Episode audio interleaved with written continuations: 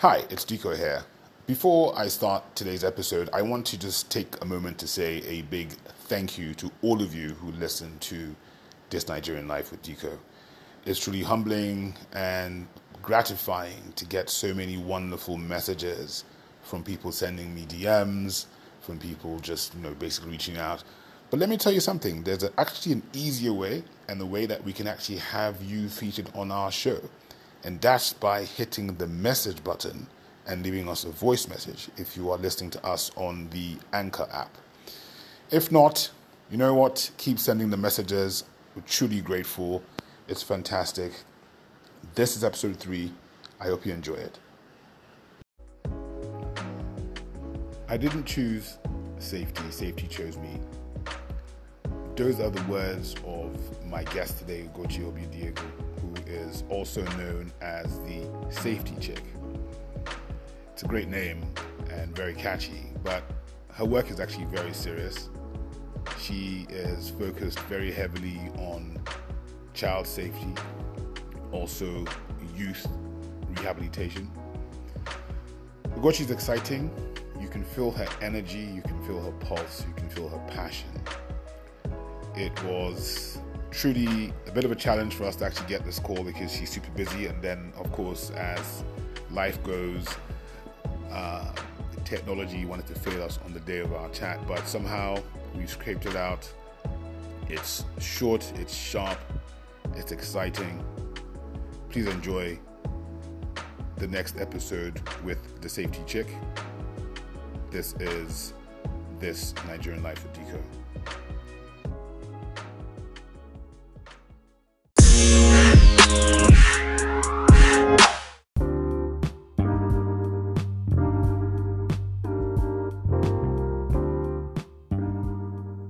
And welcome to this next episode of The Nigerian Life with Dico.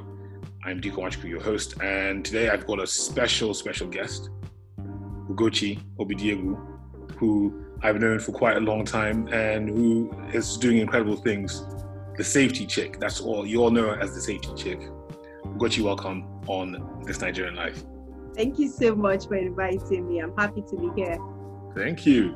So I'm going to jump straight into it. So safety. I mean, that's a super, super niche, for lack of a better way of putting it. So why safety? Why did you choose to, you know, become the safety advocate? So it wasn't like I chose safety. Safety actually chose me because I worked in an airline as a cabin crew, and I remember returning from my flight one day, and one of my bosses said, "Oh, you're going to join us to um, organize um, a safety meeting."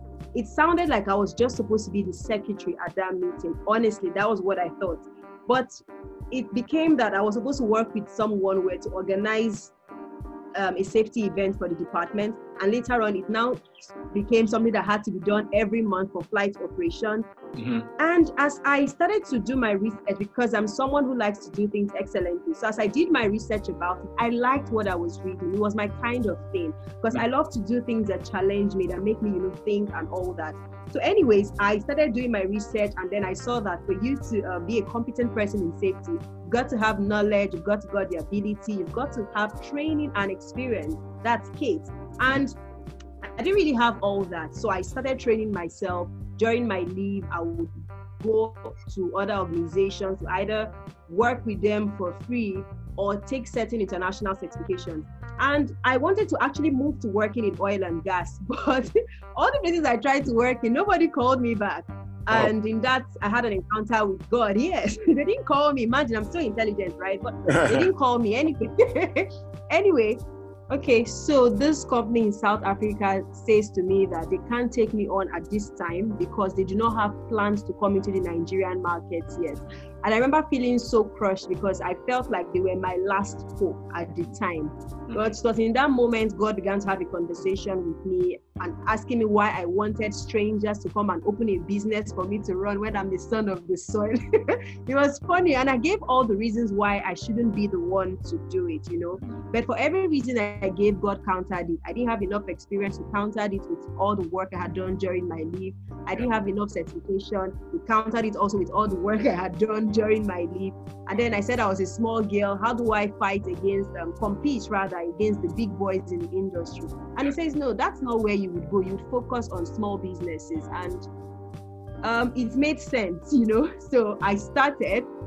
And, um, you know, in the course of starting, mm-hmm. I saw that um, people in smaller businesses did not really think they needed it you know, it was mostly people in aviation, construction, and oil and gas that took safety seriously. Yes. The others just felt, oh, God forbid, it's not my portion. you see? And so it was difficult to convince them. So I just thought, okay, so this is a problem already. These people are already adults, they are set in their ways. It may be a bit difficult. But if we can change the mindset from childhood and we begin to have young people who make better safety choices, they would grow with it and it helps us phase out those adults who do not believe in taking safety seriously. And so that was how the whole idea of going to school started. And you know, from there today things have just have just grown, you know, but that wasn't how it started at the beginning. You see, so I'm just happy that all that um, the the pathway, you know, the process actually fine-tuned what I was doing and then made it become what it is today. Absolutely. I mean, that's a that's a fascinating and fantastic story. Um, I, I, like the fact that schools, uh, you know, have embraced what you're doing because I think you're completely right. You know, get them young and start to get people to think from a very young age about how important safety is and, and must be for all of us. Now, how have you? How were the schools? Were they were they very warm in their reception when you came to say this is what I'm doing? So initially, a lot of them did not pay attention to me because I remember I've sent emails to many schools in Lagos and Abuja. Maybe tomorrow they would respond to that email, but a lot of them didn't respond to me. So the very first school I was able to do something at was um, a public school, and we're able to get a lead there because um, one of my colleagues at work knew someone in her church who taught in that school. So it gave us an easy entry. So what I did, my strategy to get more people to open their doors was every time I would go to a school and teach them, since I saw how difficult it was to get entry. So when I would go to a school and teach, I'll make sure I take pictures. We do videos also of where the students are sharing what they have learned. Yeah. And then I would use my social media platform to talk about it. So what that did for me was because people kept seeing me go to this school, go to that school, be in that summer camp, people now started recommending schools to come to me. So if I had not gone with the little that I had, if I had also not talked about it on social media, no one would have known and it would have been so difficult. And what I saw from then on, it became so easy to break into the highbrow schools. And there was a period when I got one highbrow school. When their competitors saw it on social media, they invited me. When the other competitors saw me, they invited me. So, you know, it just um, blew up by itself just because there was documentation, there was proof of work done.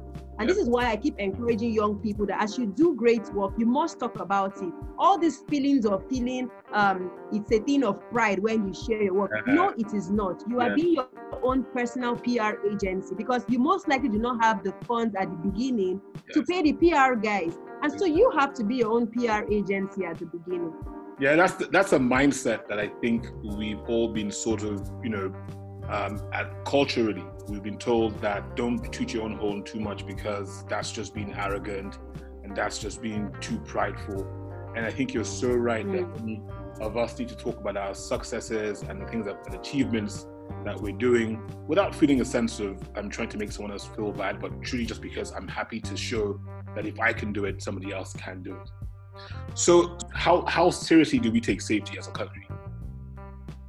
So generally, we do not take safety very seriously in this country, except people in certain sectors, the sectors I mentioned earlier, aviation, construction, and oil and gas. And even in those sectors, the reason people take it seriously is because there are strict penalties for default. Yes. And then even then, it's not even 100% compliance in those industries. Now, taking it back to the everyday man on the street, the everyday man on the street has not seen the correlation.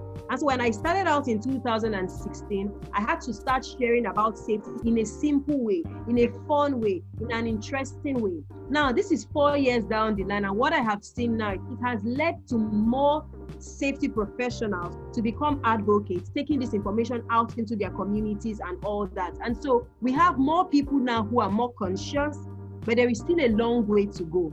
Yes, mm. things are better now than it was in 2016. At least more people are conscious of the fact that your children can get molested right under your nose. Yeah. More people are now conscious of the fact that they all need to know how to use a fire extinguisher. It's not enough to just have it as a fixture in your home.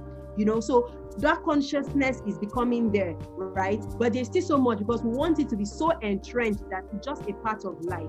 Yes, absolutely, and that's that's the way to go. You wrote you wrote a book, or you wrote a series of books, um, yes. The Adventures of Muna, which which have done incredibly well. They've they've been sold across the country. They've been sold across countries in Africa. For those that don't know about the Adventures of Muna, and we'll publish and push all of that information on your bio on this series. Talk about you know the process of what drove you to, to write in the book. Okay, so when we wrote, when I started visiting schools, I realized that I had to give the children examples of real life occurrences so that they would see that what I'm teaching them is serious and it's important.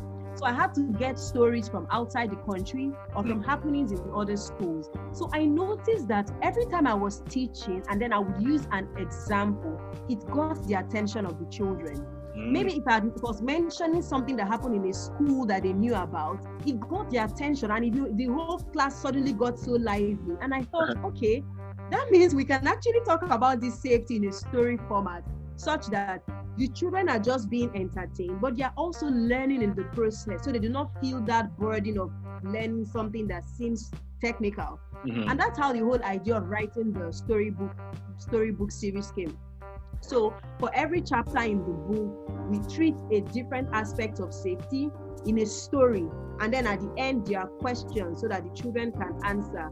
And then at the end of each book, there is a puzzle, there is a coloring activity, all that to make the process of learning fun and interactive. And because it is a story format, the children can relate. So, for example, in one of the stories where we're trying to teach them not to play on stairs, mm-hmm. like there's one of the characters that flew um, that tried to fly like Superman and he fell off the stairs. Now, everywhere I have said that, all the children laughed because at some point in their life, they have tried to mimic Superman. it is so relatable. Because I tried that as a child. Sure. exactly. Exactly. So using the story format is just super. It makes the messaging get there. And all I just have to do is read the story and then I ask them questions and then they are the ones teaching me. They haven't given me experiences that they have also had. And it's just a fantastic way for children to learn about safety in a very simple way. So we have um, three books in the series. And during the pandemic, we wrote a smaller one on the coronavirus. So far, we also have it in English and in French because, again, my target audience is the African child. Because I realized that the challenges we have on safety in Nigeria is not just peculiar to us in Nigeria. It's mm. an African thing. We believe in God so much. We believe in God's protection that we do not put safety systems in place. We hardly do, except maybe the nature of work we do forces us to do it. Otherwise, we just think nothing would happen. And you can't just think nothing would happen. Hope is not a strategy. You've got to be very Absolutely. deliberate. That's very true. Yes.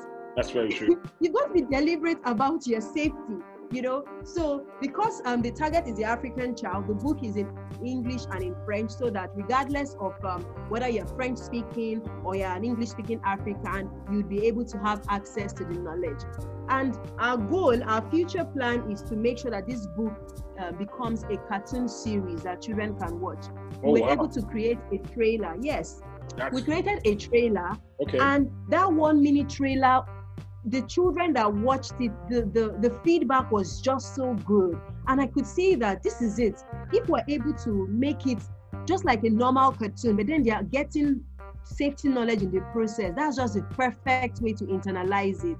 And we're looking to work with um, partners to make that come alive because, again, creating animation is not beans. It's not beans, it costs good money. Why to go with the beans? yeah, it costs good money. And yeah. so, yes, we have our trailer and we're looking to partner with um, organizations that want to take this out there so that more children can learn. And um, we, we've covered different areas. In fact, our third book is um, trying to teach children to know how to cope with other children with special needs. Oh, because wow. again, it's really important to make these children have a balanced view of life.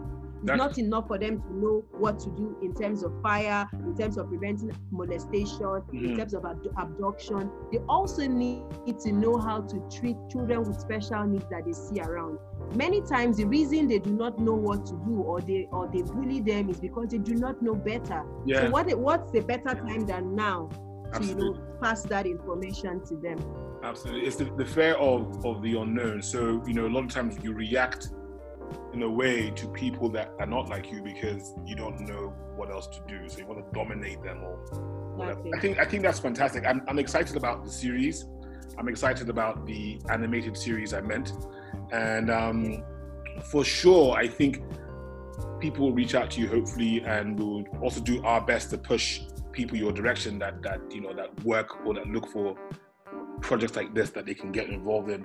You know, I know you've been, you know, I think I think it's important here to tell the audience just how far you've come. And when I say this, I, I, I you know, you've done your you're a Yali um, is it alumni, or what do you guys call yourselves out of Yali? yes, uh, I'm, I'm, a Mandela Fellow. Mandela Fellow. R- Yali RLC Fellow. There you go. I've done the three arms of Yali, basically. Wow.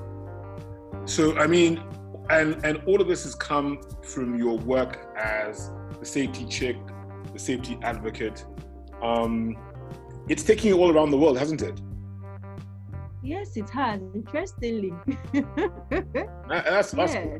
I know you spoke at a you spoke at a big convention, safety convention last year in Las Vegas. How was that? How was that experience? Uh, that experience was um, was a dream come true because one of my goals for 2019 was to speak on an international safety platform, and so I I asked myself what are the things I needed to do to make that happen, and then I did it. And I got um, two offers actually, but they were happening almost close um, close together, so I had to choose one. so I went to Las Vegas. I also had an offer in South Africa, and interestingly, I wasn't present at the South African one, but the German presenter who was speaking, when it was her turn to speak during her presentation, a picture of myself was shown on the screen and she was telling the attendees that this lady is doing great work on child safety on the continent. Wow. And I wasn't there, but I was being spoken about there. You can imagine. So, That's you know, amazing. those kinds of things just make you see that the work you do is um is valuable. The work you do is not just a waste of your time and energy. Because mm. I remember that when I started out and I was working during my leave, doing all those exams, some of my colleagues would look at me like, What is wrong with you? Like, what are you doing? You're supposed to be chilling during your holiday. What are you doing? No, but you know, now when I look back, all the sacrifices paid off. Amazing. No, it truly is amazing, and it's definitely paid off. And I, you know, it's gonna keep getting better for you. You know, you I've known you for a long time, and I'm, I'm extremely proud of the work that you do. I'm extremely proud of of everything that you've, you've achieved in what might seem to a lot of people as a very short time, but they haven't seen the years of work and the hard work that you've done to get to this point. And you're doing such amazing work to help our children um, and just human beings as a whole, especially on the, here on the continent, to understand how important it is to, you know, not put too much load on a socket or you know all those sort of things. It's it's it's amazing. I'm super super proud of you. So before we sort of sign off here, um, what's next for you, and how can people reach out to you they want to get involved with you know your safety advocacy and projects you're working on? How do we how do they reach out to you? What's the best way? Okay, so what's next for me? So, um, in the course of doing the work I do, I realized that I'm really great at creating programs and products and even advising on policy because earlier this year I was invited to um, give my insight on a school safety policy for the country. And that could only have happened because of the work I was doing. And so I, I see now that because of um, what I have learned in the course of doing my work, I have gained insight to even do this in other fields. So recently, I started a, another program where we're trying to equip rehabilitated youths, those who are suffering um, effects of substance abuse, but who are now currently recovering. We're trying to equip them with digital skills mm-hmm. so that they can be employable or even have their own businesses. Because many times we realize that one of the causes of them relapsing into drug again is the fact that after they've cleaned out, nobody hired them, they didn't have work to do, and so they went back to doing what they knew best. And yeah. so now we're trying to assist by um, providing them with digital skills so that they are able to fend for themselves, they're able to do meaningful work and do not um, think of relapsing. So I'm open to working in, in terms of um, creating project ideas, program, product ideas that would help to solve pressing development issues affecting young people. So that's my core at the moment. So yes, I started out with safety, but I'm open to, you know, doing more as exemplified in this work we're currently doing in substance abuse. More people can reach out to me on social media, via email. Um, I'm quite um, receptive to messages and I respond. I may not respond immediately due to workload, but I would always respond. So on um, Instagram, the safety chick, C H I C without a K. Okay. And um, for email, ugochi at the safety chick. Okay. Dot com. Yes. I'll so make sure that's all on, on the on the on the bio and there so that people can reach out to you and see how they can work with you to you know to, to help push all the amazing things and, and we're really yes and we're okay. And then of course we're really trying to ensure that the public schools have access to these safety education materials before the pandemic, we were supposed to work with a partner to get the books and the safety posters to some public schools in the northern part of the country. But you know, due to the lockdown restrictions, that was put on hold. So we are open to working with individuals like that that want this safety knowledge to go out there to more children, most especially those whose schools may not be able to afford for them to pay for them. You know, so these people can help can purchase them from us and then we can help them deliver to any of the schools across the country. We are able to deliver across the country. Fantastic. Ugochi, um, always a pleasure to to catch up with you and to see you. You know, thank you for the amazing work you're doing with um, with all of these things you're doing from from the safety aspect to the substance abuse rehabilitation that you're doing with, with young people. You're truly a, a, a treasure of this country, and we need more people like you to um, to push us to the next level. And that's why I wanted to tell your story. Thank you. Thank you. Thank you for the opportunity to share. I really appreciate it. Thank you for listening to This Nigerian Life with Dico. I truly hope you've enjoyed this last episode. Now, if you've enjoyed it, I urge you to please subscribe. Also, feel free to share this with your friends and your family. And I look forward to seeing you on the show next week again when we shall have another really wonderful guest. Thank you. This is This Nigerian Life with Dico.